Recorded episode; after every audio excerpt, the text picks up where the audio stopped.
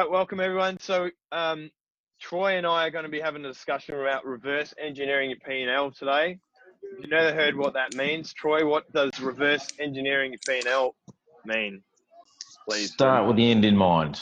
Start with the end in mind. Is basically yep. what it is, um, which means cool. focus on what the hell it is you're going to want, um, and then build everything back up from there. Yeah. Cool.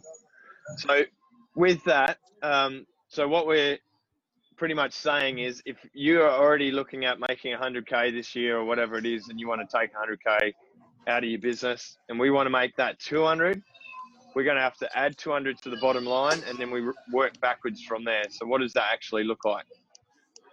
So what we're going so to do you want the whiteboard now? Yeah, chuck up the whiteboard. Troy's going to put the whiteboard up here, and you guys just follow along here um, if you can you don't have to be looking at it if you can't if you're working in a switchboard or something. So basically, what we've got to look at is, um, and we'll start with goals. And there's two types of goals: there's personal goals and there's business goals. So be just prepared for a hell of a shocking drawing because I'm no artist. Well, some would call me a bullshit artist, but that's another story. So this, believe it or not, is a push bike. So for anybody that has ridden a push bike, which I'm assuming most of you are, we have a front wheel and a back wheel. So Gregory, what do we get for the front wheel? Direction, steering, um, steering, direction, momentum. No, direction. So that is personal goals. What do you get from the back wheel?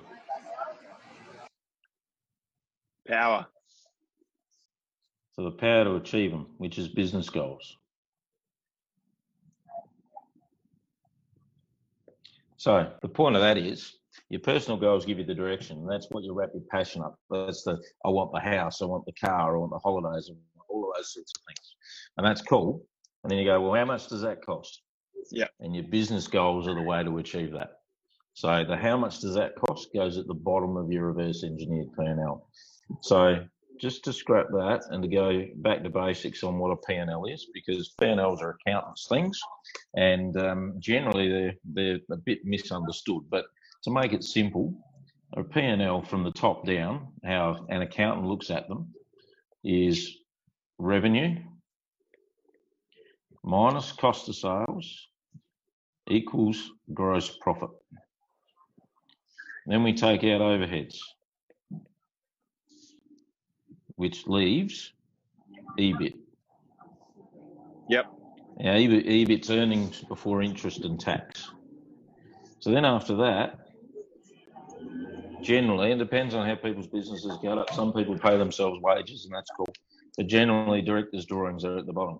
Now, the problem with that is we start at the top and we go down. When we get to the bottom, what's left?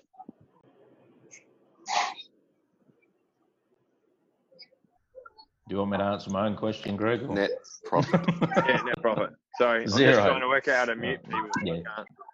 Hey guys, can no, I just cool. remind you to mute your mics because I can just hear a lot of background uh, noise and I can't mute you at the moment.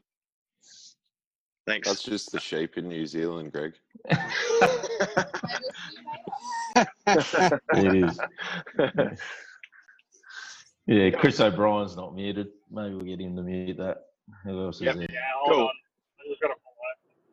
Daniel, Ricky. Yeah, you can mute them if you yeah. just hover over their photo and mute them yourself, Troy. But anyway, okay. Um, so revenue, guys, is like I'm just going to break these up for you. Revenue is how much money you bill, not including GST. I think a lot of people I've talked to in the past is like, oh yeah, but it includes GST. It doesn't. Mm. No GST included in that. Um, then your cost of sales, we want to make sure you've got things that relate to the job. So it's going to be hire equipment. It's going to be staff's wages, their superannuation. Uh, it's going to be materials required for the job.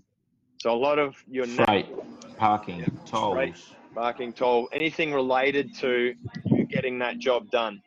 So most Xero accounts, everything your, t- your default template's going to be wrong. It's going to have your wages down in your overheads column, which is where you want to have your admin staff if you've got admin staff in there.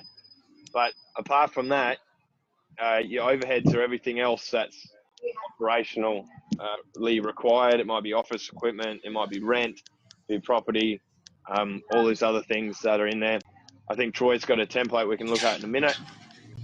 Um, but yeah, just make sure when you do do your P and L that you put all of those things and go through your P and L and say, well, what which of these accounts are actually related to the job?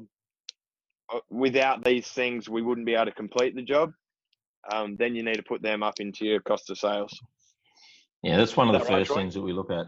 Yeah, that's yeah. one of the first things we look at with the coaching sessions is is to sort the P and L out and make sure that it is correct. I mean, a standard P and L on accountants of this is there's a P and L for tax, then there's a P and L for operations. Let the accountant worry about the P and L for tax, and we'll create a P and L for operations. And what that does is give you exactly the information you need to know whether operationally your business is spitting out what it needs to spit out. Things like depreciation and all of those sorts of things, they don't, they don't belong in an operation P&L. They're down the bottom. Yeah. So with that in mind, we're starting with revenue and we take out all these costs and we end up with very little at the bottom.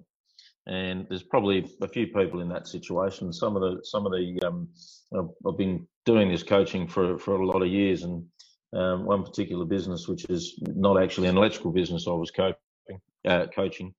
Uh, they weren't making as much money as they used to, and they didn't even know that that was the case until their accountant told them at the end of the year. So, um, this is a standard way to run a P&L. I like to do it the other way. And the reason I like to do it the other way is because if we do it that way, there's not much left at the bottom and we rarely know it. So we go, right, how much do we want in? And just for round figures, let's put in 100k.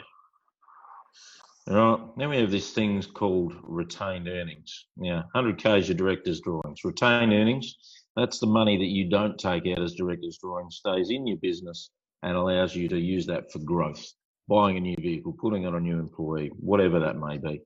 Safely, we use 50%. So then instead of taking and doing all the minus things, which I'm no good at that at the best of times, we go plus overheads equals gross profit plus cost of sales equals revenue. Now, for the purpose of this one, we don't even worry about that. What we do is we look back and we go, how much gross margin did you make? Gross margin is a percentage of the gross profit of revenue. So if we divide that, we'll end up with, um, if that was 100k, say, we end up with 200 at the top if it was 50% gross margin. So that's how a reverse engineered P&L works. Don't worry too much about the numbers. We'll go into that in the spreadsheet in a minute, but it's yep. starting at the bottom.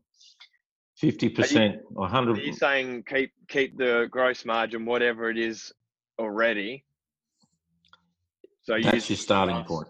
Yes, using past experiences. So you might run over if you have it. the last. Yeah, if you've got it. Yep. So just keep your percentage for what if you, you do there. So if you have been running, yeah. So if you've been running for the last twelve months, we go back into your P&L. We, we sort it out so we make sure it is an operational P&L. And then we go, right, what gross margin did you achieve last year? And that's our starting point right? And if the gross margin is um, is great, then awesome, let's run with that. If it's not so great, then let's put strategies in to lift it. But um, start with your 100k down the bottom if that's what you want. I don't know. That's just a figure out of my head and I like round figures.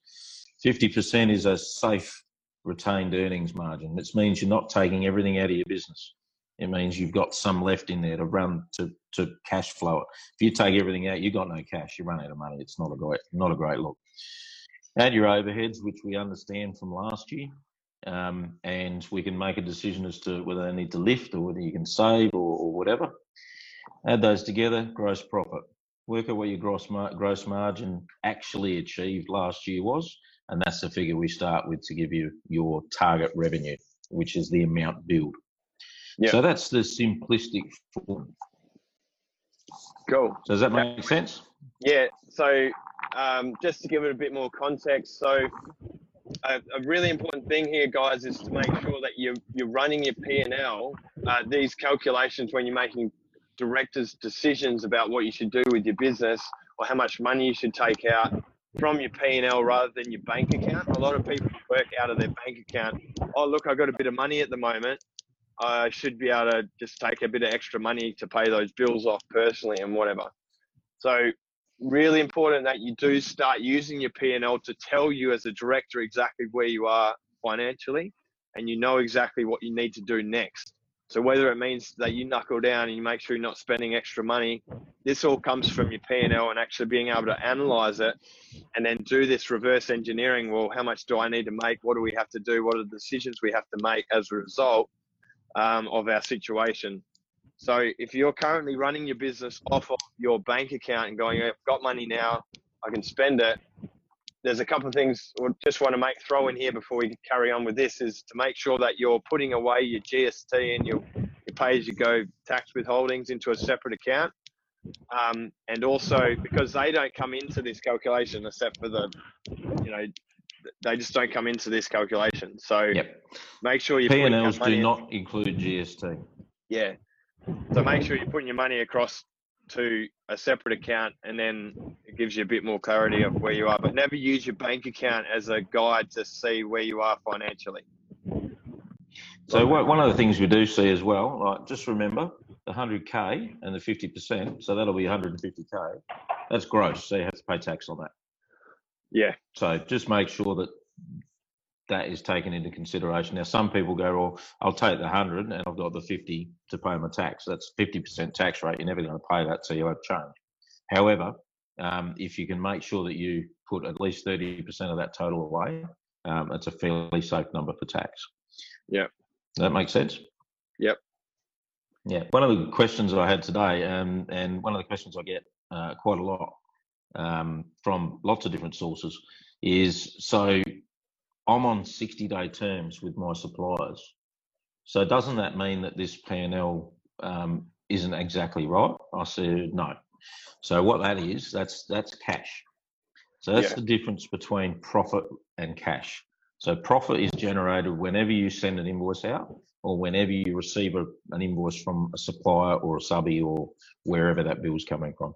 That's when yeah. profit's generated and that's when your P&L is generated. Cash depends on when you get actually paid and when you actually pay your bills.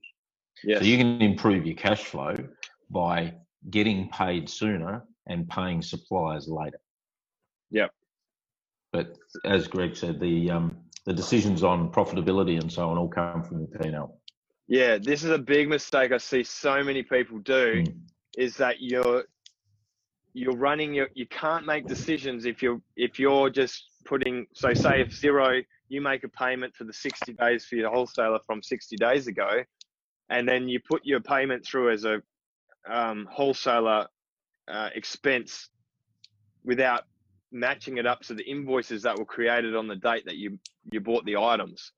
So what i mean by that is if it's february this month invoices that come in this month should be going into your p&l and the way do you do that is by adding those invoices into Xero as you go. Simpro does an auto import um, so that those invoices add up throughout the month. And it doesn't matter if you pay it 60 days from now or 90 days from now or uh, 30 days from now. Those invoices will always be part of that month that you actually took the materials that you needed for that job on that month. Does that make sense to everyone? Hope that makes sense. Um, same as when you create yeah. your invoices for your clients, they might be they might not pay it for 30 days, but your invoice was created in in the month of February, so that that invoice goes into February's sales revenue line.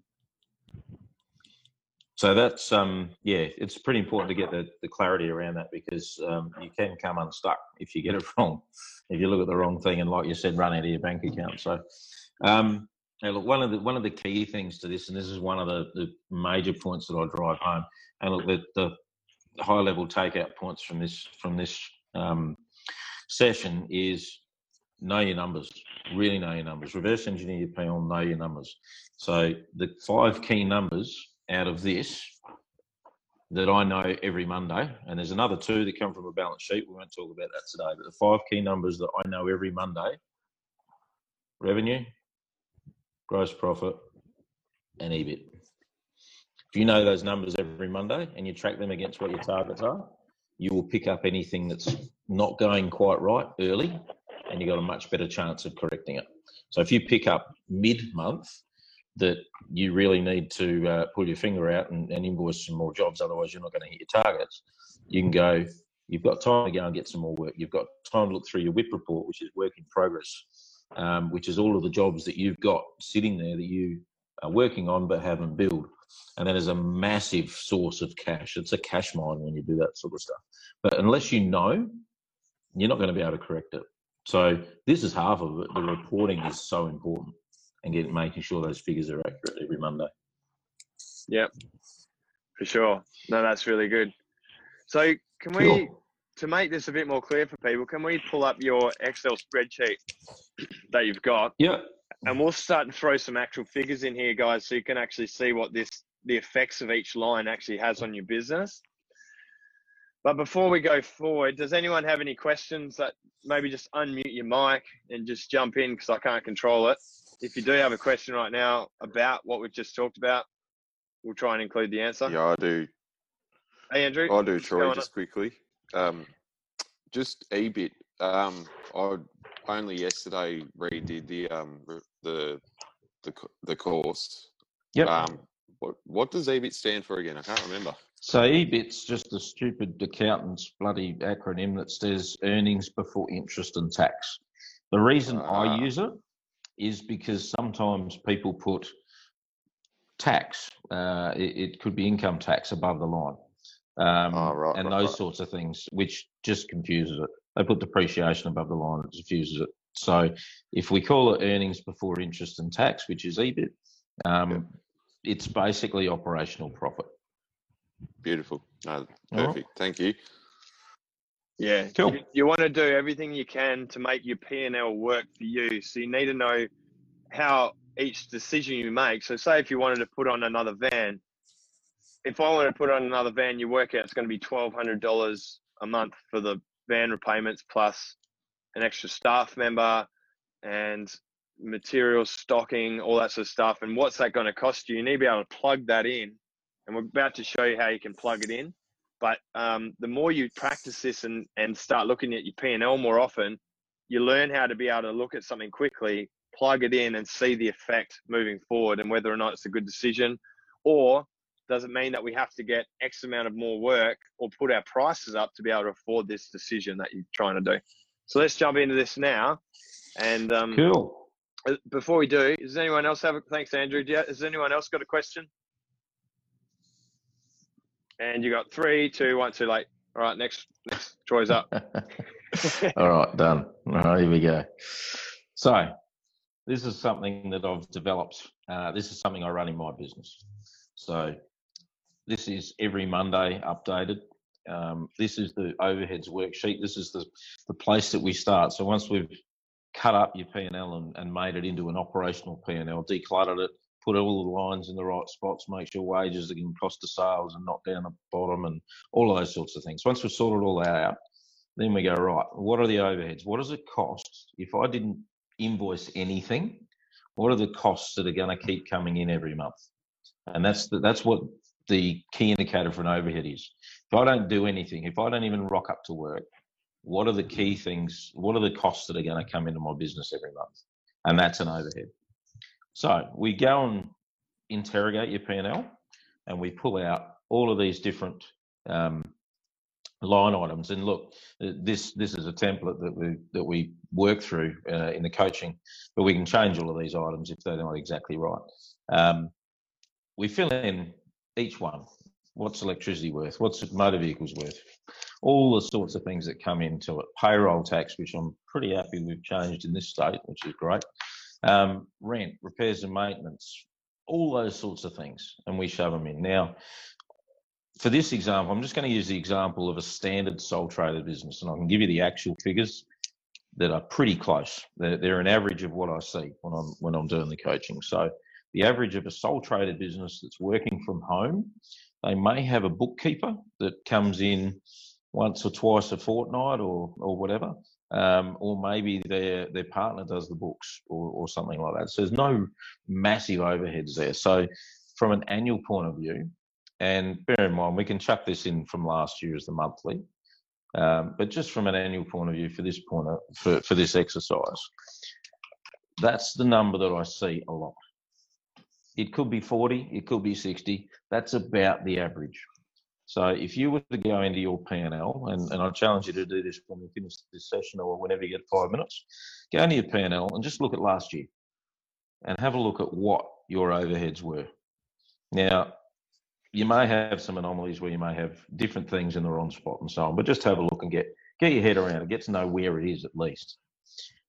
This spreadsheet will let you put in additional if you put in a finance person or somebody to do sales or somebody to do operations or whatever that might be. But we'll work on that later. So what that does is adds it all up, puts the number down the bottom of fifty thousand dollars, and then it chucks it into this spreadsheet. So if you look at line forty-one, line forty-one's got fifty thousand there. Now this is not perfect, and when I say not perfect, success is not a straight line. It's a piece of wet spaghetti. But there's no way to really predict a piece of wet spaghetti. So the not perfect bit is we get $50,000 and we get it in 12 and that's your monthly overheads of 4,166. Now that's a fairly normal number from the sole trader businesses that I see. So the next thing we do is we go, right, we got that in there. We don't have any wages finance. We don't have any sales and delivery. Um, we don't have any of that. What's the number we want to put down the bottom? So if you remember from the whiteboard I did, the number we put down the bottom was 100K. Now, when we do this and we come up with that figure, the test case for that is if you were to go and work for a boss, what would you earn? And that's a serious question because we're all in here, if we refer to the push bike, we're all in here to achieve goals. And those goals are drilled down from a business point of view into a financial number. And that financial number needs to be more, at least what you were getting if you were working for a boss, if not more, because otherwise you're working really hard and you've got all this stress and lots and lots of things to do and hats to wear and so on, and, and you're not really making the most of it. So make that one worth it. Use that test to start with. So then we put our retained earnings in this bottom box. So that's 50. So that gives us a total there. Target EBIT, line 48, of 150,000.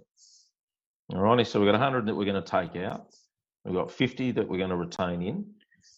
So that's 150 and we have to pay tax on that. So if we said, say, 40% of that we pay tax on, that that might be a safe number, but yeah, that's an accountant's thing. Just make sure you are putting your tax away and you are aware that you need to pay tax on that. So with regards to um, with regards to a number for target gross profit, um, I'm just wondering whether we open this up and just see what people think about this, Greg. What, what do they think is a is a number that they think is achievable? Yeah, I don't know how familiar people will be with it, but if is anyone hmm. willing to just have a uh, unmute yourself and just say what you think people should be made. Let's just say for a sole trader and then a business of five staff, five tradesmen. Yeah. So anybody that, sorry, anybody in that uh, group that's got that or? Any idea, or even your your business? Yeah. So what I'll so, do, I'll, I'll pop sorry, my hand up. Sorry, Greg um, and yep. Troy. Um, I'm getting a lot out of this, and yeah, I'm always looking at yeah what my overheads are.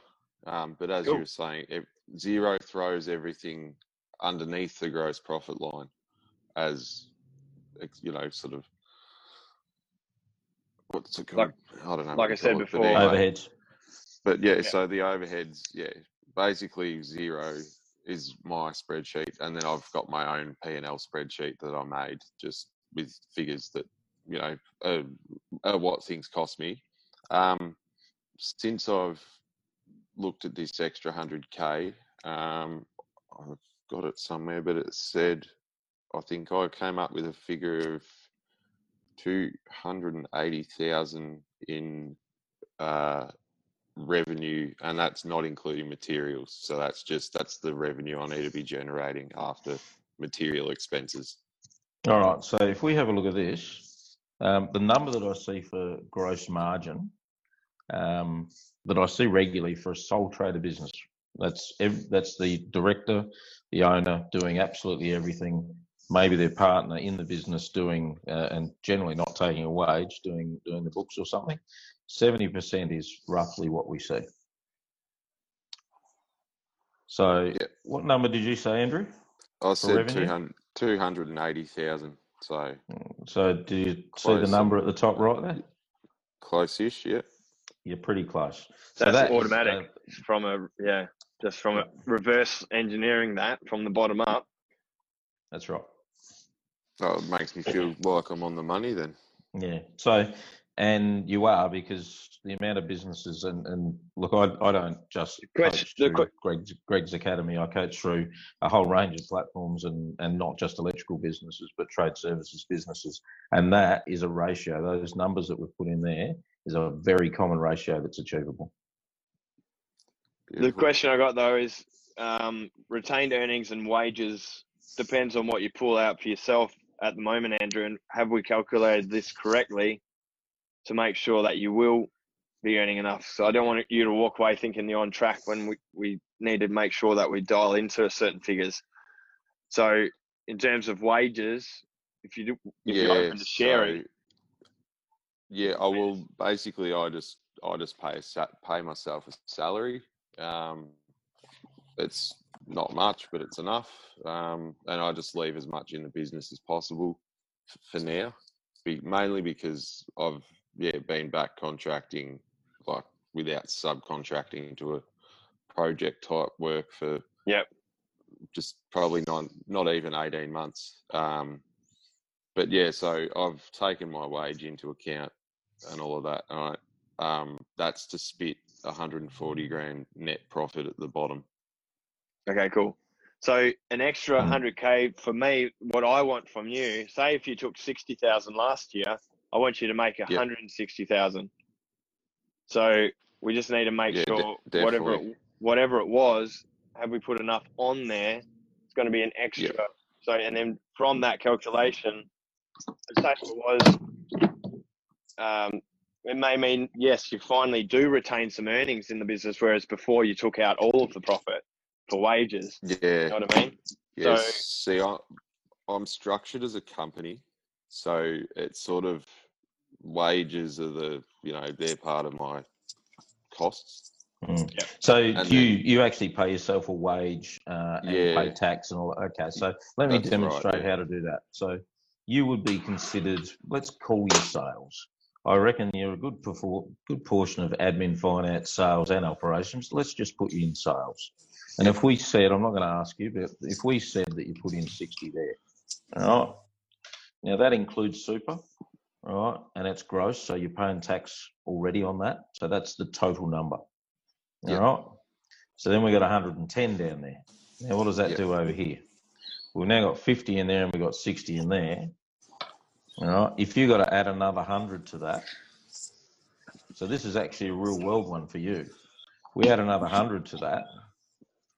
Let's put 50 here. Yeah, put 50, 50. Yeah, 50 retained, 50 extra then, money for you. So you're up to 110,000. And then put a and then put 100 retained earnings in there. So you've taken 60 as a wage. You got yep. 50 grand there that you've got as additional directors drawings. You're going to retain another 50. So there's your 100 on top of. 100k. Right. Yep. How much did you have to lift? We were at 285 before. Yeah. So now what? We're at 300. 300. So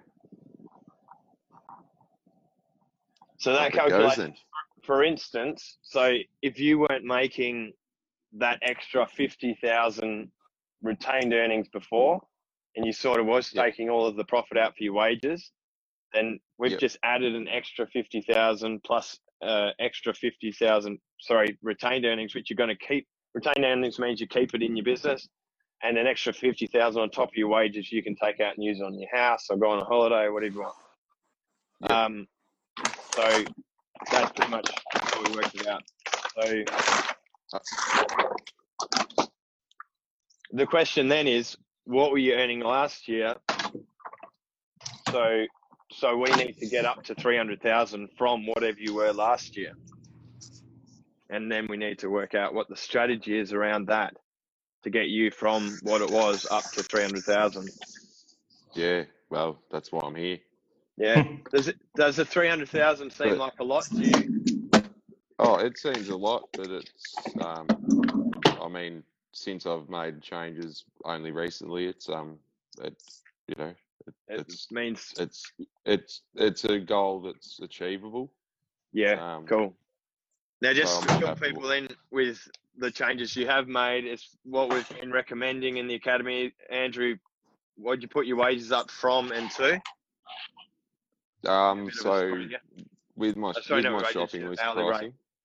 Hourly rate. Yeah, so just I've I I base my shopping list pricing on um I think it was a minimum of 90, 90 it was ninety eight dollars plus GST, and that was calculated just on expenses. Um, and now I've put it up to one hundred and twenty plus, um, and I'm probably almost that's actually working well. So I'm probably almost considering even upping it again, and I I will be. Um, Good to achieve my this goal. Yes, cool. So the difference there, to work it out, guys, you just need to work out what your standard billable hours would be over the whole year. So say if you're actually billing out 30 hours or 40 hours a week, and you're working 48 48 weeks of the year. Maybe you're working the whole 52, but you need to work that out on the hourly uh, rate, and you can work out the effect of you putting an hourly rate up over time. And that doesn't include when you can compound all of those shopping list items on site as well, which gives you even more um, profit on top. I don't know if that fully makes sense or you want me to explain it a bit further. Oh, I'm happy with what yeah what you've said there. Um, cool. But so, yeah, hey Troy, that that spreadsheet right is awesome. Sorry, say that again, Greg. I was just saying that's a real life testimonial. Everyone that's still thinking about, oh, should I put my money up, uh, my hourly rate within my shopping list pricing system? If you're still sitting at eighty or ninety dollars an hour, Andrew's a real life uh, example right there. Uh, how did you go? And when you did change it up to 120, were you nervous, Andrew? Oh, not really. I just thought I, I, I realised what I was worth, and yeah, um, people were still willing to get me and pay that price. Um, cool. You know, you know, my my shopping list items went up by, a, you know, a small margin, and no one batted an eyelid. Yeah. A couple of quotes might have slipped, you know, might have sort of been like well, either I didn't hear back or whatever, but I followed them up and left messages, and they probably just thought, uh, oh, it's too expensive. You know, you get that. Everyone gets yeah. it, I guess. Yeah, um, you will get but that. yeah, no, I wasn't nervous. I definitely, um, well, saw the bottom line increase a bit, which was good for the month. Cool. The couple of months I've had it implemented. For no extra mm. work. Just um, that's the thing. Yeah, basically. And just just on that, I mean, uh, it's can get you down a bit doing quoting and constantly quoting and not winning work. But just just remember, some will, some won't. So what next? Exactly, exactly, Troy. Um, I'd love to know that the that exact spreadsheet you've got, and um, yeah, I don't know if you I know you just said said you do some business coaching. Yeah, that's that, Troy, but that's um. That's, that's what we go through in the coaching. We we go through and we fill it in. Um, if I'm just to chuck this at you, um, it, the chances are you'll get it wrong. Um, yeah. So we go through we go through the business coaching uh, in a fairly uh, fairly firm sort of process where we really start and drill into your P&L and we do a whole lot of analysis behind it and then we fill this in um, because that way you know that it's 100% right, and then you can you can use it as a tool. And yep. I'm just about to demonstrate right now what happens if you and you would be surprised how many contractors are in this boat, but as contractors, we're technicians. And the reason we become electricians is because we're technicians and we love that side of it. By default, we're business person, people. I am exactly the same. Um, I sit around um, with with some fairly heavy hitters around the board of master electricians, and and a lot of them are, are self-taught as well. And they go, "Geez, I, I really wish I had actually studied this stuff." But ultimately, we're we're technicians, and we get this wrong because we just don't know it. And there's nothing wrong with that because you only know what you've been taught. So what happens if we're looking at this spreadsheet, and I focus on the gross the gross profit, or sorry, the gross margin percentage in that yellow box, and let's look at what happens when I change that down. What happens to the revenue line? And this, and this is what happens in reality. People undercharging, people going, oh, look, I'm trying to compete on price, trying to compete on, uh, I can't win a job or, or whatever it is. Let's drop my price. Let's see what happens when you drop your price. So if I put in 45% there, all right, this is just the middle of the road. Now, there's nothing wrong with 45%. It's a fairly normal percentage for a larger business, and that's fine. But some people go below that, or some people charge 45% margin as a sole trader as well. So I just want to keep your eye on that top line. So the $300,000 was at 70%. If I'm misunderstanding this and not charging enough, I've got to work $166,000 harder to get my goal. Yeah, geez. And that usually comes in in the cost of time. That's yep. when you're working yep. 16, 18 hours a day every day. And you're like, oh, how am I ever going to get ahead? Mm. I was just saying before, someone, uh, I was saying before you guys even came here, there was only three of us in the meeting the one of the guys we did coaching with last week, I worked out he was he was worried about putting his hourly rate up. He went from 86 to 120 as well. It's a good stepping stone. Went from 86 to 120. We worked out his labor efficiency for every job over over the whole week and his month was 90%. So he was pretty productive anyway. That was really good. He has a team of three tradesmen, really productive um, team, but they're working their asses off, right? And I said, well, I'm worried about losing customers and all this sort of stuff. And I said, well, let's see how many customers you can actually lose before you have to work any harder. And we worked out when he went from 86 to 120 dollars an hour, he could, uh, his team would only have to work at 67% of the time they are currently to earn the exact same amount of money, which means he could lose 30% of his customer base and still earn just as much, which frees him up an extra 30% extra time to get more clients in at that higher rate, which pushes that up. And that just shows you what Troy just did is when you can't get your, if you don't have a high enough hourly rate, that's how much harder you're going to have to work to get enough revenue to make the extra 100K this year. So late, another example, late last year, I looked at um, uh, an acquisition. So I looked at buying another company. Um, so there's a whole lot of due diligence that goes in behind that, and most of it is financial. Um, if it doesn't pass the financial test, we don't go any further. So when I interrogated the P&L, um, and I had to do this via paper because there was no uh, electronic means available. But once I'd done that, and I looked at what the gross margin was, I'm going to put this percentage in, and you have a look what the total revenue has to be. Now, how hard is that contractor working Jeez. to spit out what he needs to spit out? Why would you do, do that to yourself? Why would you do that to yourself? I want to jump in here. These Go people survive because they don't pay their tax. They, they, do you know how I said earlier? Don't run off your bank account. Don't use that as a guide of how well you're doing they're spending their tax, their pay as you go withholdings um, that they're holding on to. Their withholdings you're holding on to for the government. They're pushing those accounts out to from 30 to 60 to 90 days on accounts for your wholesalers. They're using that money to get by instead of having it from having enough revenue because they're undercharging. So I just want to really stress that because I see it a lot. Mm.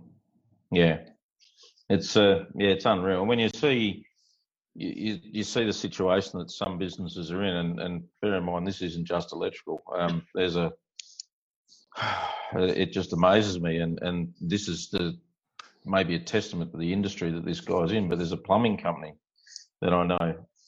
He turns over $18 million and spits out 200,000 at the bottom after director's drawings. Now that's just ridiculous numbers. That's crazy. Yeah. I don't understand why anybody would put themselves through that, but thank you. Uh, and he's he's currently burning himself out, looking looking a way that he can just get out of it because he, he just can't do it anymore. Um, so back up into the good news. Let's put 70 back in there. That's a much nicer number.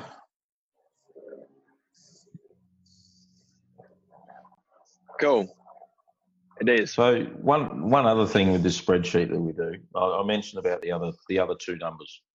So the other two numbers are balance sheet and current ratio. So balance sheet is a net position number. So if I put zero in there, what that's going to do, actually, let's put one. Oh, no, we'll calculate. All right. We'll put a, uh, a zero in there. So that assumes that we're starting at nothing. So what happens here is on your balance sheet. Now, I don't know whether anybody looks at their balance sheet or not, but if you do, this is what will happen. And this, I used to think years ago this was all smoke and mirrors and I didn't know how it was all worked out. But you know what? It's just simple maths. It just works. So this 4,166 every single month grows your balance sheet. So at the end of the year, you'll have $50,000 in the bank. Now that's a pretty cool feeling. I don't know people's current positions, but um, yeah, that's a that's a positive start from zero. And then if you have that fifty thousand at the end of the financial year, then and you pay tax on some of it, so you got thirty five thousand left. Then next year, if you do the same thing without growing your revenue at all, you'll have 85. Now, anybody's saving for a house, that's not bad going. That's pretty good. So the other, the other one that I'm going to talk about as well is current ratio. So current ratio is a liquidity measure. So all it is is if you were to stop business today, would you? How much money would you have left after you've paid your bills? So anything over one to one is a good thing. We set a reasonable conservative target of 1.2, um, and that's a nice to get. If you can keep it at that, awesome. There's a lot of businesses that are above it. I see some that are below it. Um, but what that means is if you had to stop business today, you've got enough money to pay your bills and you've still got some left over if you keep it at that. So they're the five key numbers to running any business. And they're the five key numbers I get every Monday morning. So do we want to open it up for discussion, Greg? Yeah, let's open it up. So if you guys have any questions around this or you want to uh, throw in some things before before we do that, uh, no, let's open up for discussion. Uh, just so I have this in in the um, schedule. Open up for discussion now guys jump in if you got any questions. If you want to throw some of your own figures in there, like this, now's the chance to open up and us help you. Um, but if that's all good, I'm going to give you some homework so you can go away and set your own one up by yourself.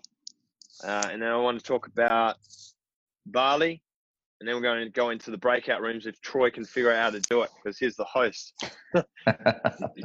we'll work that out. Um, how long have we got on this session, Greg? So we got another 12 minutes for Q&A and what I just said, and then breakout okay. rooms for as long as they go. Cool, done. Cool. Who wants to go? You're brave enough to have a chat. Does anyone know that? I'll chime in again. All right, Andrew. Sorry, guys. It feels like I'm taking up everyone's time. Um, you got to be quick because Andrew gets in quick it's not really much of a question. It's just it's more around that spreadsheet um, layout you've got there, Troy. Yeah. um, did you develop that, or is that? Um, yeah. Yeah, I built yeah, this. So that's so your, that's your baby right there. this is what this is what I use in my business. Yeah, because I'm looking at it and I can see it's it's, it's amazing. Like I've got a you know basically a spreadsheet saying what my fixed costs are. Yep. Um, and what I want to achieve, and my profits built into that. Yep. Um, I haven't set my. This is net profit after wages. I haven't set it very high. Yep. Um, Cool. But with this 100k challenge, I'm hoping to spit out 140 at the end of the year. cool.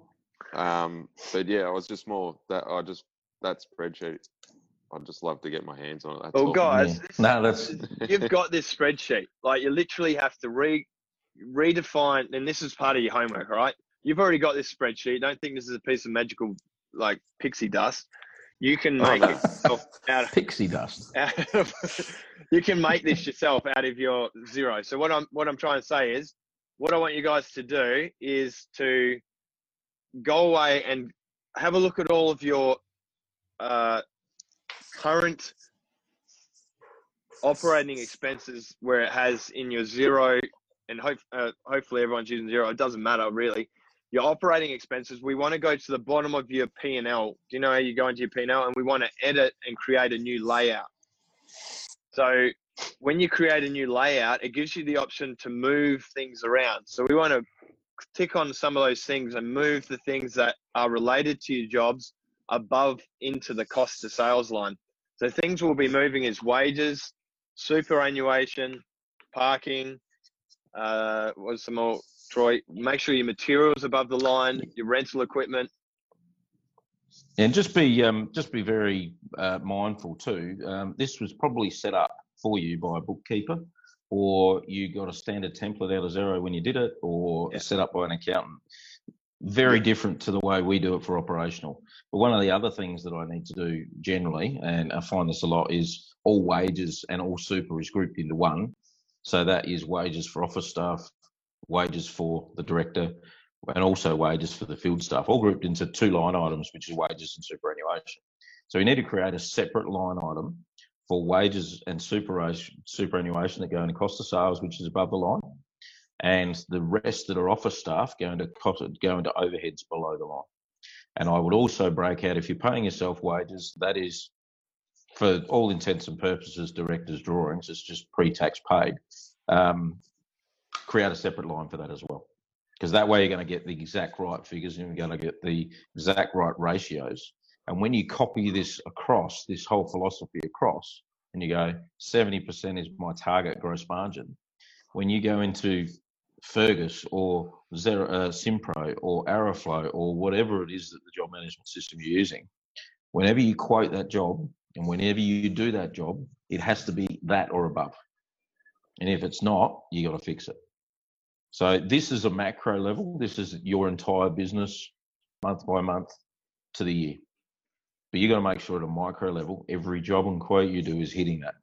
Because if you don't, then you're not going to hit the target. Does that make sense? Yeah. Yeah, makes sure. plenty sense. Thank you very much. Maybe cool. I can make a, I can make a mini version of this for one month, or you can make it for annual, just if you want, Andrew. And then yeah, I'd pretty, love that. It's pretty just, simple um, to put together.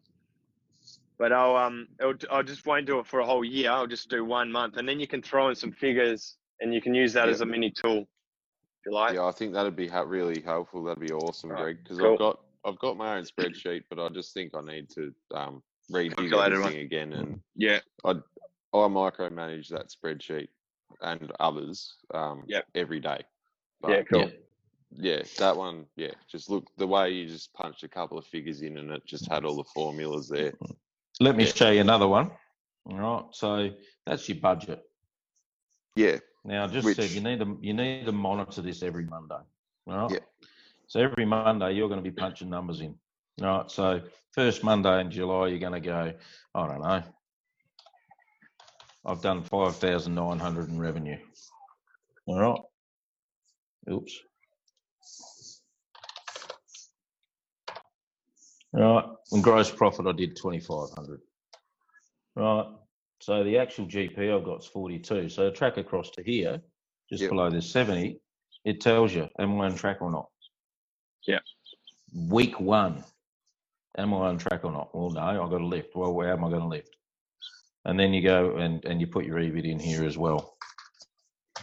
And these are all pink, right? But we get to the end of the month. Shit, we're green. Awesome, great. Gross profit. Awesome. We're green. And all of a sudden, well, hang on, 77%. So that's all green. So we're all tracking right. So you can pick up early. If you're not on track, you pick it up early, and you can make that correct. You've got a much better chance of correcting it if you pick it up early than you have waiting till the end of the month or if God help us the year and the accountant says we didn't make any money. Or like they said to one of my other clients who just happens to be a fencing company. Yep. Three and a half million dollar fencing company. And at the end of the year he handed his Xero file to the accountant. The accountant said you work harder and you earn less. And he said, Well, what does that mean? I'll tell you what that means. He did this. That's yep. what he did. But we fixed it. And we fixed it by doing this. And how did you do that? Beautiful. How did we fix it? Well, how did you do? You just said you went from 46 to 70% or whatever it was. No, no, no. yeah, I did that. Apparently, there's a very big difference in margin between retaining walls and fencing. I didn't know that. Yeah. But once we'd done this, we worked out what is the higher gross margin work? Service. Well, for an electrician, it could be service, it could be emergency and exit lights, it could be a certain type of project in a certain market. Yeah. It could be anything. Sure. For him, so, it was retaining walls. Yeah. So this is where you need to deconstruct. Sorry, I'm just trying to deconstruct what you're talking about so that people can re- relate yeah. listening along. So yep for you guys, what you want to be doing is having a look at each of the different services you provide. So whether it's residential, if it's like emergency lighting, and preventative maintenance, it might be fire, all those different things, and go, well, of these ones, which ones do we perform really well in? I actually ended up ditching fire for us because my staff weren't fully trained in it. I was one of the only people that could do it. It was really profitable when my staff went out because they were inefficient at it uh, they didn't do a good job and it was actually not profitable for us. And so for me to invest time and money into their training, along with all the mistakes they could make, didn't make sense. For, especially on the trajectory that our residential stuff was going and our light commercial maintenance stuff. So you can make these decisions because of doing this, deconstructing what your business does and how you earn money and figuring out which ones are the best. And sometimes for you, it might be, oh, I do work for builders. Here's the one I see all the time, especially with the guys I coach. They're working with builders and they're doing private homeowners and they might be doing something else as well, a commercial stuff. And having a look at exactly how are you actually making the best margin on all those different types of work. Like I said before, when you drop the ones that are costing you a lot of money in times of frustration and time that you spend like taking phone calls, going out and doing extra favors for these people. It costs you a lot of money. And when you get rid of them, it opens you up to get more of the work that is more profitable. So these are the things that you need to start looking at and seeing if you deconstruct your revenue lines, which are actually making the most profit. And for us, what we do is in Simpro, you can actually have a different cost center, which relates to a separate sales line per type of work we do and I do it from. Um, I even have Google customers, Facebook customers, uh, recurring customers, all these different broken into different sales lines at the top. It's not just it doesn't just say revenue or sales. It's broken into all the different types, so I can cross reference when I uh, my expense lines to get this type of work with that and give myself an ROI on each one of those items as well. But you can also have a look at where's the different costs going into with all of that as well. Yeah, you can split up and look. You start to get into a quite a depth analysis. This is an overview, and this is a start. Without this, you can't do any of it. But you get into a very in-depth analysis where you go, what type of work is it that's the most profitable? What areas of the city are the most profitable?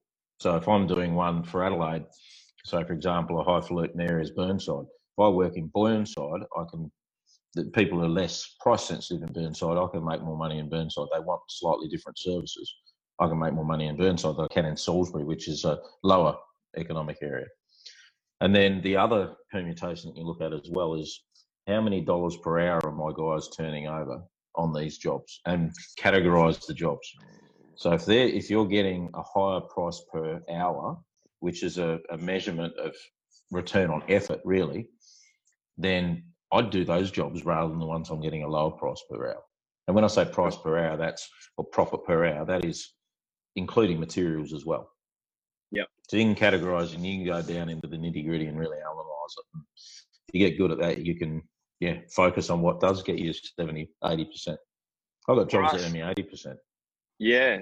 For us, like that's the same as which of our customers and what areas provide us with the highest conversion rate on site upgrades. Because of our RCD workflow, we measure every single one we do of those at the moment. And of the RCD workflow, if you haven't seen that, guys, go back into the previous masterminds and check it out. And in the Facebook group, you can get the actual workflow itself printout. Um, but of that, how many of those are they converting and turning into extra RCDs or switchboard upgrades? And we target more of those areas with our money to make sure that we get more of those jobs. But if we're just targeting the broad areas of Perth, then some of those areas will never convert because they just won't have the money to be able to go and get a two and a half thousand dollar switchboard upgrade.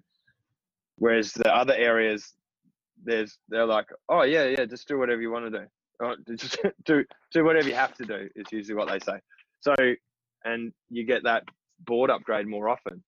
So these are the sort of questions you want to ask when you run these reports and say, well, from reverse engineering our P&L, what do we need to do to maximize our revenue line? And these are the sort of questions you need to be asking yourself. Cool? Cool. All right. So uh, we're about to break into our breakout room, uh, everyone. So if you've got more specific questions you want to ask in a smaller setting, hopefully we can get this to happen, Troy, um, at the bottom there. But before we do, I just want to have a quick chat about our Bali uh, high impact business upgrade workshop we're going to be doing. Um, really hope to see some of you guys coming along. There's a really great offer I got at the moment where it's uh, only $15.99 instead of $19.99 for current members. After February, I'm going to have to put that up.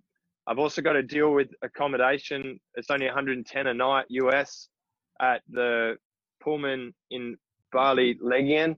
And in those workshops, what we're going to be talking about is exactly this stuff, but we're deconstructing it to a whole new level on how are you going to achieve that? What are the marketing strategies you need to implement to be able to achieve that? How do we use Facebook and AdWords so that you don't waste like tens of thousands of dollars in mistakes and trying to work it out yourself? but also bringing it back so you can measure that ROI on each one of those sales lines that you've got as well. So that's really important stuff that you need to know to be able to go and achieve what you need out of your sales um, in uh, what we're talking about here.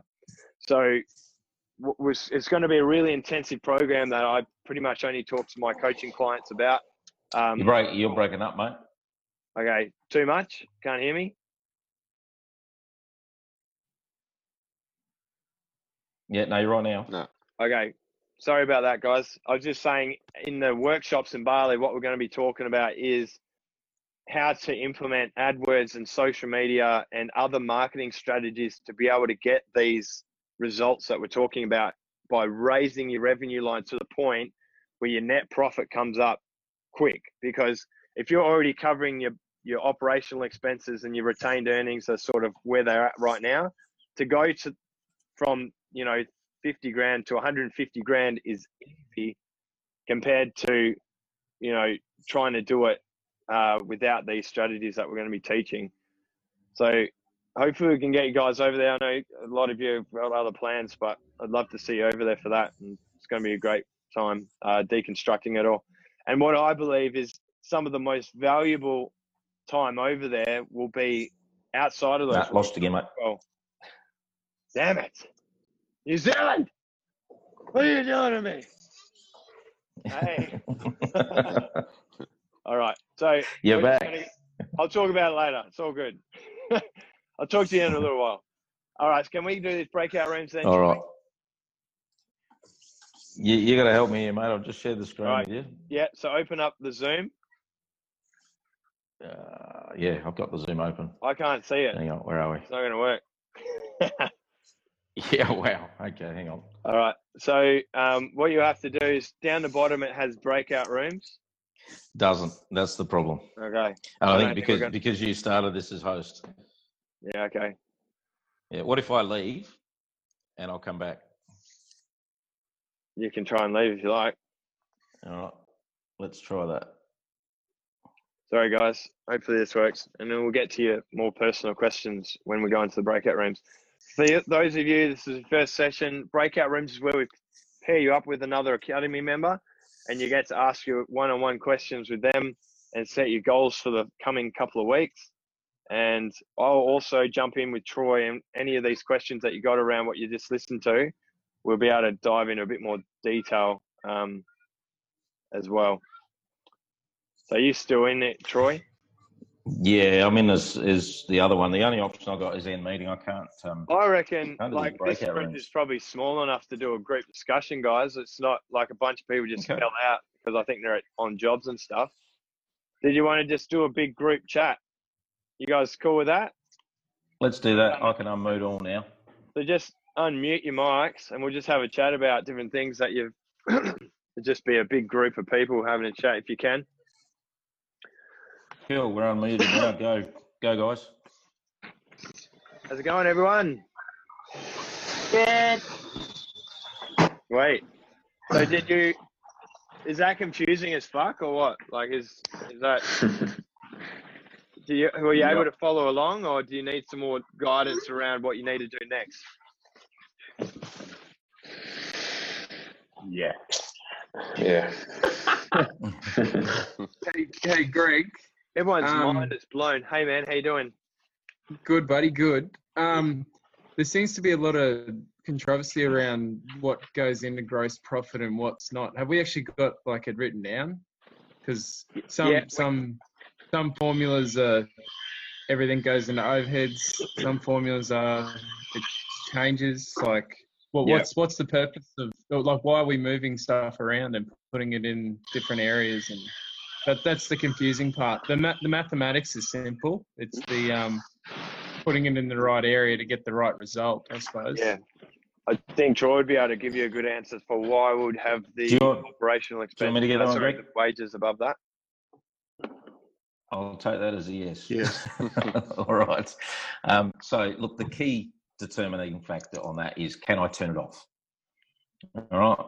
So, if you can turn it off, what That'd that? be nice because it's loud. Yeah, it would be.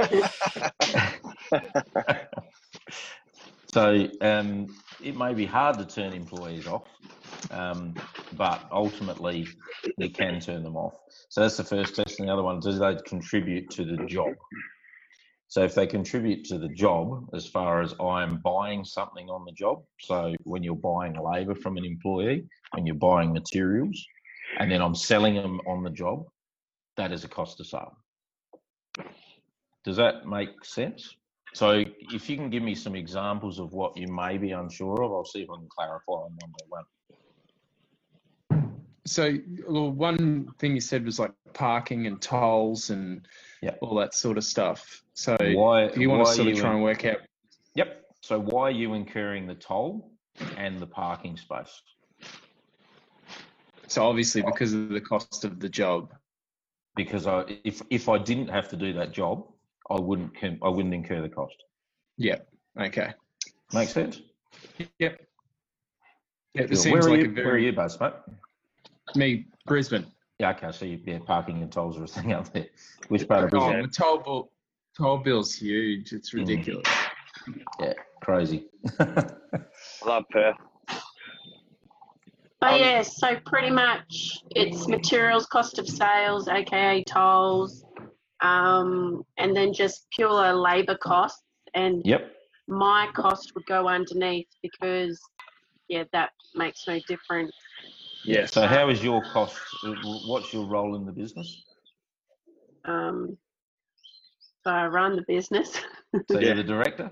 Yeah, yeah. Okay. So whereas director. John, my husband, you... is on the tools. Okay. But um, so I would put his wage that we pull out for him as a part of Cost the GP. Yeah. That's right. But I'd go underneath. Yeah. Correct. Yep. Yeah. And then because I got one other Sparky, he would be in the top line too. Correct. Yeah. All right. Cool. Yeah, um, just going back to the question before of, of, of why do we do that and why is it important?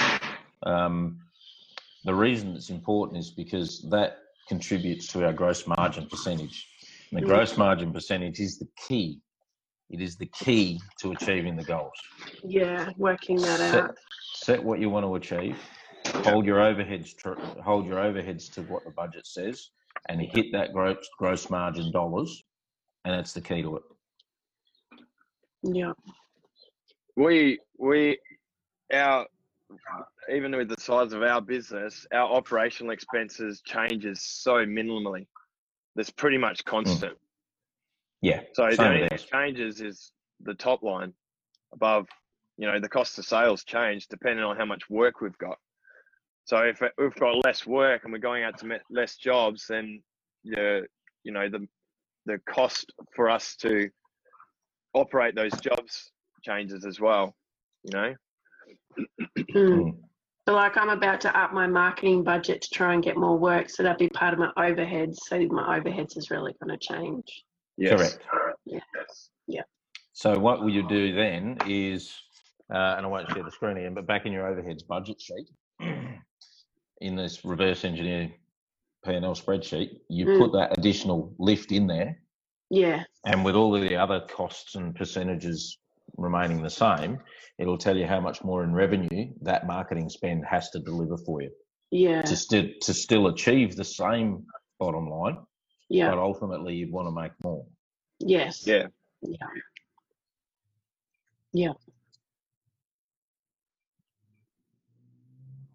Because it's not just when you put your, if you spend two thousand dollars in advertising, you know, it's not just you need to make two thousand dollars extra revenue because there's costs go along no. as well. So the start, mm-hmm. it's all of the top lines costs. So then you get better at recognizing exactly well if I change my, you know, amount of money we put into advertising, how is that actually going to affect the the bottom and top line? Because yeah, yeah, you don't you want to be able to return on investment includes all of the things that go into it on top. What's a good return on investment?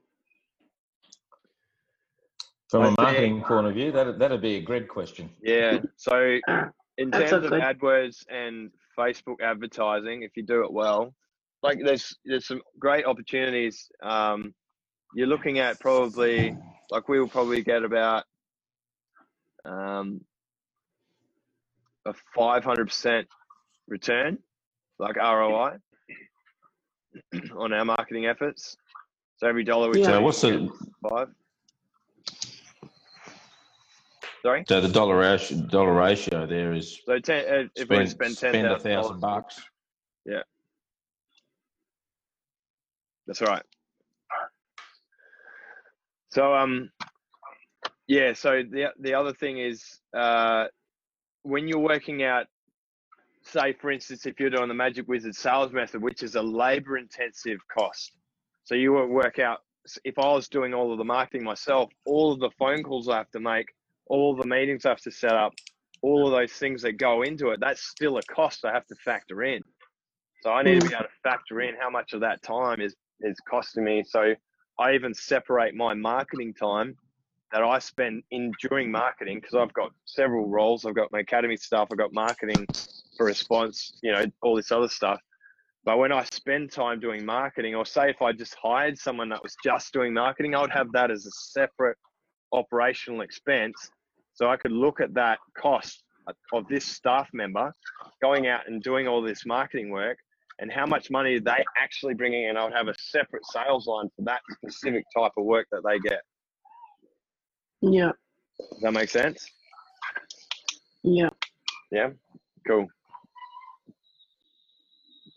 So some of the things that you want to be asking yourself is how are we going to earn the money? So if we if you like Troy said, we need to start at the very beginning and think asking ourselves why are we earning the money that we want to earn in the first place? Why do we want to make this extra money?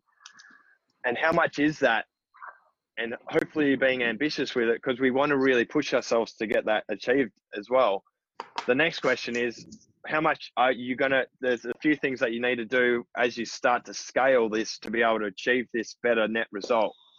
Uh, first of all is you can take your hourly rate up to a certain point till it becomes too expensive and you actually can't push it up anymore you won't get work. So you need to start to work that out if you're a sole trader first like you got to work out what's that max rate that you can charge the next thing is if you've got staff working for you that's the cost that you're going to have to bring into your business as well. So how much are we going to have to uh, scale before we add a big chunk of uh, cost of sale? You know, because if you can't keep that productive and you, you might be earning the same amount of money, but then your efficiency drops because you're no longer out there doing all the work. So if you need to factor your time into the bottom line, that's something you have to ask yourself. So you might be able to push yourself as a sole trader to a certain point, but then you have to put on a staff member, and that's going to do a massive chunk of your gross profit, right, Troy? And that's why bigger companies Correct. have a lower gross profit uh, margin. Hmm. and you look at that, and you, I did those numbers. I put forty-five percent. Now my target in my business is forty-five percent, um, and we do hit that. We hit over it under it, but generally we're we're over it, and that's no big deal because my passion is not turning screwdrivers anymore. My passion is doing the the strategic stuff uh, and doing the not so much the operational stuff, but leading my team to to achieve what and and I've got it sitting on my board now: high quality, high outcomes for clients, business success, and safe, rewarding employment for our staff. So it's my job to get them to achieve that. So that means I'm not actually turning screwdrivers. I'm doing the work I enjoy. I get time off to participate in these sorts of forums, which I really enjoy as well. Um, so you're moving from uh, doing something that you're really passionate about, and then the shine goes off it. So then you move up into just doing estimating and operations and so on. So you're paying other people to do uh, what you used to do and delegate my my role for me was to delegate every single part of my business to somebody else over time and that yeah. frees you up because the phone calls for from an operational point of view if you're sitting in operations or you're sitting in sales the phone calls are relentless so going away and having a holiday it's hard work mm. you're still on the phone you're still taking yeah. phone calls your wife or husband is going come on we're meant to be going tree surfing yeah. um, whereas that allows you to do that so having 45% gross margin is fine because you've got other people in there. You split yourself into a salesperson and an operational person and, and a finance person. And there's a fairly standard organisational chart um, that we think is what we know it works. Um, that frees you up, frees your time up. Yeah. So as I said, 45 GP is not an issue, depending on how much free time you got. Yeah, so that's that's the next thing. If you guys are one or two or three staff, you might be asking yourself, well, when can I get into a position where I can hire an operations manager to take care of all the staff who will be in non-billable, right? So they'll go under the line, they'll go in your operating expenses. Your operations manager will then you're going to have to ask yourself, well, with three tradesmen, we're not going to be able to possibly earn enough to be able to support this non-billable because at the moment, you as a director would be the non billable. You slowly phase yourself out. You do less time on the tools. You become from a fully billable tradesman and business owner where you do all your work after hours to, you know, doing most of your non billable hours uh, and you to a point where you're not doing billable hours anymore and you're the operations manager. Then you keep putting staff on to the point where you can hire operations managers to do that job. Where they run the business. And then you know but you have to be able to do this where you can put that in to your p&l and go well how much do we have to make before we can do that? Does that make sense? You guys? Yeah. So any any sort of role that you want to sort of test out or even a part-timer or even i want to put another tradesman on what does that look like you need to be able to chuck it in there and go it's going to cost me seven grand a month every month well, where I'm, what's going to happen when I do put that person in for seven grand, right? Which includes like your van and their wages and super and stuff. So I'll I'll do that. Um, sorry, that's their wages and super, and then you've got their van and everything else. You work that out and go, well, I won't have to work 100% of the time on the tools anymore. They can do that, and it will be less efficient than you because they're not as good as you probably, and they don't care as much as you do. And you're going to have to train them. So there's all these factors come into that. And so you put that in there and go, they're going to work at less efficiency, but that frees me up to do more time marketing, you know, more time working out this these websites, more time doing the stuff that's actually going to bring in more work to keep them busy which you can get you to the next step to put other tradesmen on. But if you're someone like Andrew, I don't think Andrew wants to, to grow your business, do you? You just want to do sole trader. So the guys that do want to stick as a sole trader, just hourly rate. How high can you go? That's it. Go as high as you can. What's your thoughts on that, Andrew? Oh, I'm open to growing. I want to grow. Oh, sorry, man. Um, You're mistaken with someone else. I've um, I do enjoy being a sole trader, but um, you know, I do have the sort of dream of growing to a, a small business still. Um, I think it'll yeah, be good, but I, I just feel I have a long way to go myself before I can even get to that point. Um, it, and I'm working on it. That's um, pretty astute of you, actually, because um, I'll go back probably six or seven years ago. Uh, one of the that I used to have working with me uh, went out on his own and, and so on. And he's looking at what I was doing and looking at where he was. And he said, I really want to get to, to, to 10 guys, which, by the way, is not the target. The target's a dollar value at the bottom of your P&L. And the 10 guys support that. But other than that, he said, oh, How do I get the 10 guys? I said, Well, you have to become a different person and you have to grow into that. A guy that's a sole trader now, if I put 10 guys into that business now, it'll fall over because they don't have the tools, they don't have the knowledge and the understanding and so on to do that. But you grow into that over time mm. and you educate yourself on that. So um, nothing is off the table. Nothing is off the table. You just grow into the person that it takes to achieve that. Yeah, good answer, Troy. That's what I mean. I'm still growing, and hmm. um, yeah, I'm accepting the fact that I hmm. sort of want to put someone on and get more work, but it's uh, mm-hmm yeah, you gotta you gotta do a few things before you can do that. Yeah, if you don't stretch, you don't grow. You're on the right track, man. Yeah, from right. what I've been hearing, you're mm. doing really well. So keep it up. That's it. Cool. Thanks, Greg. Any other any other guys? You other guys that are new, or anyone else who want to jump in and ask any questions around this, or before we finish up? What are your goals for the next fortnight, everyone?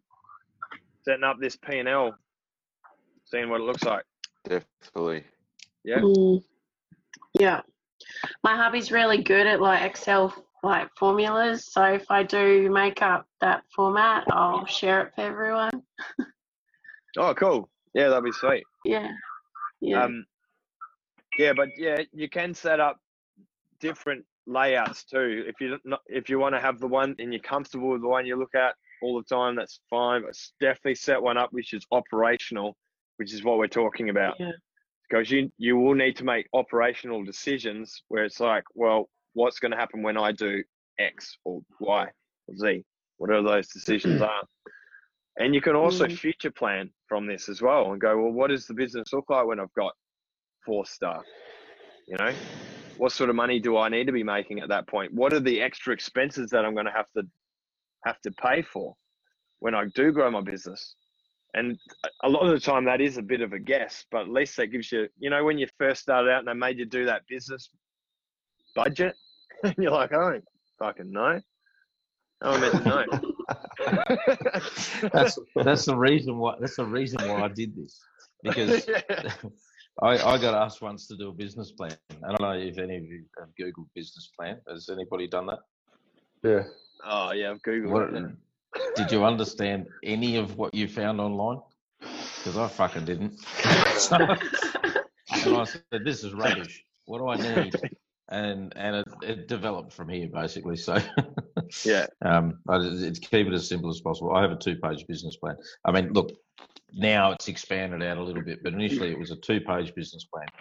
just a single piece of paper, double sided, and it outlined my reverse engineered P and L and what the numbers were.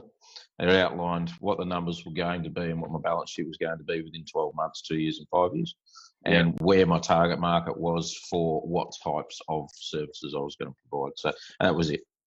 Mm. And that gave me enough of what I needed to to to have to tell my people about it so that they could come along with the journey and help me achieve what we want to achieve. Yeah. That's all you need. You need to know where you're heading. And like, even if it is a bit of a guess, coming back to my point, was even if it is a guess, at least you've got some idea of what it looks like. So then as you start to implement it and things slightly change, it's just a matter of just slightly adjusting it as you move. Whereas if you haven't even planned ahead, you're just going for the ride. You don't even know what's coming up. Hmm. So it's better that you have some idea of what it's going to look like, and then you're sort of growing into it and then shifting it as you go, then just jumping on a boat that has no uh, Walter. How, you'll be better at this, Troy, with a sail, and it doesn't have a keel. Is that what it's called? Can't yeah, you end up upside down without one of them. Yeah, all right. But if you don't have a helmsman, you end up nowhere near where you plan to be. Yeah. Exactly. And the other, okay, one more sailing analogy. We cannot control the wind, but we can adjust our sails. if you apply that to business, you can't control shit that happens to That's you. That's exactly what I meant. That's exactly what I was trying to say just then. Yeah. Cool. There's nothing better knowing your numbers. You know, if you don't know them, yeah, there's really no yeah. point to it. That's why we're yeah. spending a lot of time on this, guys. We just want to make sure this is really important because understanding this will help you as a director, as you grow your business, make critical operational decisions. And you know, mm. sitting on the board like Troy is now, when I was on the national board, uh, MEA, and making those decisions, even they had it slightly out sometimes, and we just need to make sure. No, let's make this operational. You know, and, and it's really important to make those decisions. Without it, you can't. So mm. yeah, getting good at understanding your numbers. The more you practice it, the more you look at it, more you say, why is that? Why is that line out? Why is that so much more than the months before? Looking at it like that, you become yeah. it comes second nature. You look at it and you can make decisions really quickly.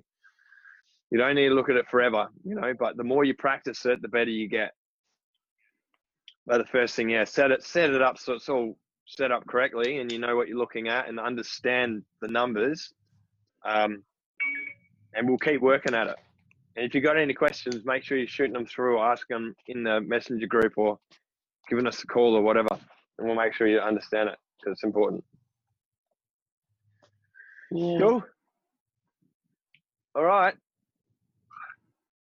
Sound good? Sweet if you want to. Will you record this so I can watch the beginning? Because I just got in late. Yeah, I've recorded it, so I'll chuck it up um, as soon as I can, probably in the next couple of days. All right. Alrighty. Sweet. And, and you guys... did you say you had homework?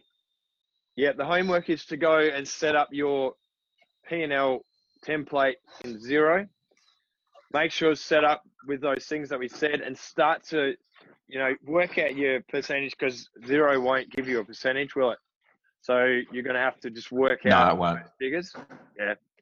Um, yeah, so just just go and create layout, um, and then just put REPL, R E P L, reverse engineer your P and L, P and L statement, and then you'll know what you're looking for. And your your accountant can still use the old one. That's fine. If they want. And if yeah, you're having conversations with your accountant or with your bookkeeper or anything, tell them you set this up. This is for you. This is purely operational. They can do what the hell they like, but this is yours. Yeah. Cool. And start to familiarize yourself with that. Start to look at your your operational expenses, your total, and look at it like, well, how much does that fluctuate? You should see that your operational expenses really won't change much. And when it does, you can pinpoint it and go, boom, what's happened there? What's wrong? oh look, my accountant's uh, coded that incorrectly. I've got my, you know, my accounting lady that works for me full time. She'll uh, sometimes code something incorrectly, and I can just magically make more money out of no, nowhere. And that feels good because yeah. I can do it in a yeah. matter of minutes. yeah, oh, there's an extra that, 12 actually, grand. Thank you very much. Boom. Redo that one. That actually does happen, and I find that a lot. And it's it's it's nothing sinister most of the time. It's just they didn't understand from a bookkeeper's point of view. They didn't understand where the director wanted those expenses put, or they didn't understand what they were. So you clarify all that, but it does stick out like the proverbial when you when you see it because it's fairly consistent. Like a mm. superannuation payable account gets put in against the uh, accruals, and mm. that goes into your P and L, and you've got all this extra super. But you've got to be able to look at that and see that mm. every month. You've got to be able to look at it and go, something's not right here. What's going on? Rather than oh, I got lost money. I got very good at this. I um, I was terrible at numbers, and then I had an employee that stole thirty thousand dollars from me, and that makes you really look at your numbers. And I got fucking good at it. Yeah. and we found the thirty grand, yeah. and she took it. But uh, mm, do you guys work it out on cash basis or? So cash and accruals. That's mm. an accounting term.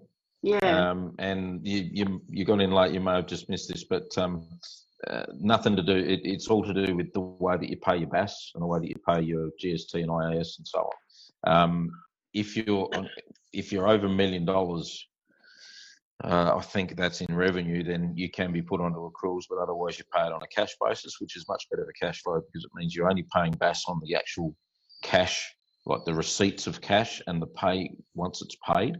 Yeah, yeah. A P&L, a P&L is not like that, and this is the difference between cash and profit. With your P&L, there's no GST on it. There's just add 10% if you want to do it, but don't worry about that. It's purely exactly what you invoiced and what you received.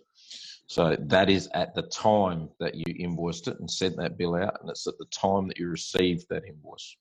Right. Yep. So that's when the profit happens. You may have a 30 day account with a wholesaler, you may have seven day terms with clients. That's when the cash happens. So there's always a lag in cash. Yeah. Best thing to do then is push your push your suppliers out to longer terms and bring your clients into shorter terms. That helps yeah. cash flow.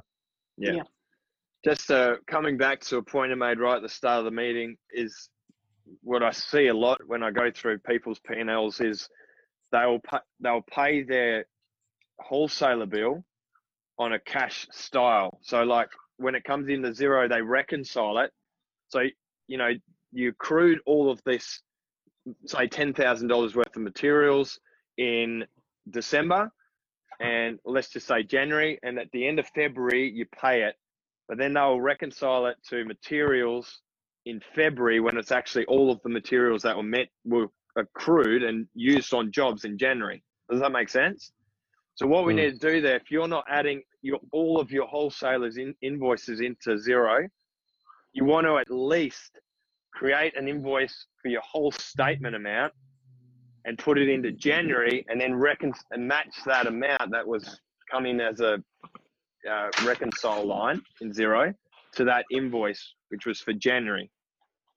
Does that make sense to everyone here? Is, is everyone doing it like that? Yeah, because that always makes me go when you have a big month and your P and L looks shit, but it's like, oh, it's really because it's for the month previous. Mm. Exactly. Yeah. So that's we want to be making sure that you've got you want to make sure that your materials and the the easy way to do it is if you get your statement in February, like the second of February, right? So you got let's just say this month. So January's just finished. The second of February, LMH sends you their statement. And it's ten thousand dollars. So instead of waiting till the end of February and then paying it and then reconciling that ten thousand dollars to February, you just create mm. a bill in Xero, the full amount for ten thousand dollars and dated the thirty first of January. January. Two two things I do see crop up as well is when too, when you. So let's get this right because I want to make sure I understand it. You know when you get a uh, so I know how to reconcile that. so, so if you receive the invoice, yeah, yeah, if you receive the invoice in January, then that's the date the transaction occurred. Who's yeah, so the monthly invoice amount will be different. Yeah, so a lot of things that crop up is people will actually enter the statement from their supplier. Never do that. You always enter the invoice in. Hey, Then you Greg, re- then you I've reconcile the statement. There's there's a way around it. With um, I don't know if anyone uses AWM, but they it automatically does it. They have a system where it just goes straight into Xero, and it, it goes to whatever code you want it in, and it's auto reconciled. It's all done. It Thanks is so awesome. Out of Yeah, it's Had a- awesome. I've just started Stuart. using it. yeah, what's it's the, the best. what's the cause? It's pretty good. Um, no, just it's an auto feed from Yeah, you just if, MM. with AWM, they, they just gave me a call and they said, "Oh, we've got an integrations team and we'll do it automatically for you," and they did, and didn't have to do anything. Now it's all just goes in straight away, enters it in the line item and everything. Yeah, It works with um, like Simpro and AroFlo and all them as well. There you go. So anyone that doesn't have SimPro, yeah, that's the way to get around it. And so what happens then, Simone? Back to your question, is you'll get in January you would have actually got like twenty or fifty invoices because you've gone to the wholesaler that many times or whatever. So Yeah. when when you pay it in February for ten thousand dollars, you literally just go in and go match, and you find all of those and tick tick tick tick tick tick tick tick tick tick tick, and it will add up to ten thousand dollars. Yeah, but I don't put each individual statement into my MYOB account. I've got my MYOB. Yeah, that's the issue. Hmm. Yeah. Yeah. So from a job management point of view, so from a job management point of view, you need to know how much that that job cost. Yeah. So every invoice you need to enter. Mhm. Uh, do you run um, a job Jeez, I don't management have package time as well? that. There's the time factor, You- right? That's why I said at the very Yeah. least you want to Yeah, put your Yeah. statement amount into the very Yeah. least. but you do. Do you run job management system? Does MYOB and ServiceM8? Okay, I don't think that ServiceM8 has that integration yet, but um, look, as you grow, It does will. with Xero. Sorry to chop Yeah. you off there, Troy. No, you're Service right. made links for Xero. Yeah. Yeah. Oh no, for p- Well, I got materials and invoices. Ah, for yeah, dropping in invoices. Yeah. yeah, Oh, right, right. I'll yeah. never get a correct P&L the way I do it. yeah, but Yeah, we can it's work on hard. that. Mm. Mm. You probably want to be doing it on an annual basis if it's, or know that you're. Yeah, all you have Just, to do just is out of what said. curiosity, Do what I said. yeah, Okay. just out of curiosity, how many how, how many invoices per month from suppliers? Um, I don't know. Always go hundred? there daily, multiple A hu- times daily. So, Okay, Yeah. um, probably like Two two invoices guys, a day. 60 days, 60 invoices, 70. yeah, yeah, it is a time factor. There, look, there's lots of things that that you can implement that will cut. Um, and look, maybe we'll, we'll have a chat about that another time. But there is lots of things that you can implement because the more efficient you become, the more time you get to focus on. I call them big rocks. And if you've ever watched the the Jar of Life video, you know what big rocks are, big rocks are about. But yeah, if you're yeah, spending, yeah, if you're spending time on sand, get someone else to do it, or Yeah. automate it. Yeah. I just didn't even a think VA of entering in. put them in. Yeah. Hmm. Yeah. I'll look into that. Yeah, Cool. delegate or automate. Yeah.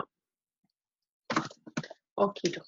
Sweet. Cool. All right, guys. Well, that brings us to time. Hope you all enjoyed that. If you've got any extra questions, you want to email us through a list of your questions. Happy to answer it to you guys that are live here with us today. So feel free to shoot me a message on Messenger or email or however you want to send it to me. Um, any of your questions, we'll get back to you. Just saying thanks for coming live. Like, really appreciate you taking the time to be here with us. And um, Yeah. Thanks, Troy. No worries, my Thank pleasure. thank you. you, Troy, for, for joining yeah, cheers, us. today. Troy. I've got a lot, lot out of tonight. Thanks, Greg and Troy. Awesome. Go, No go and make success, guys. Have fun in New Zealand, Greg. Thanks, guys. We'll catch you when I get back. See ya. Awesome. Right. Thank you. See you all.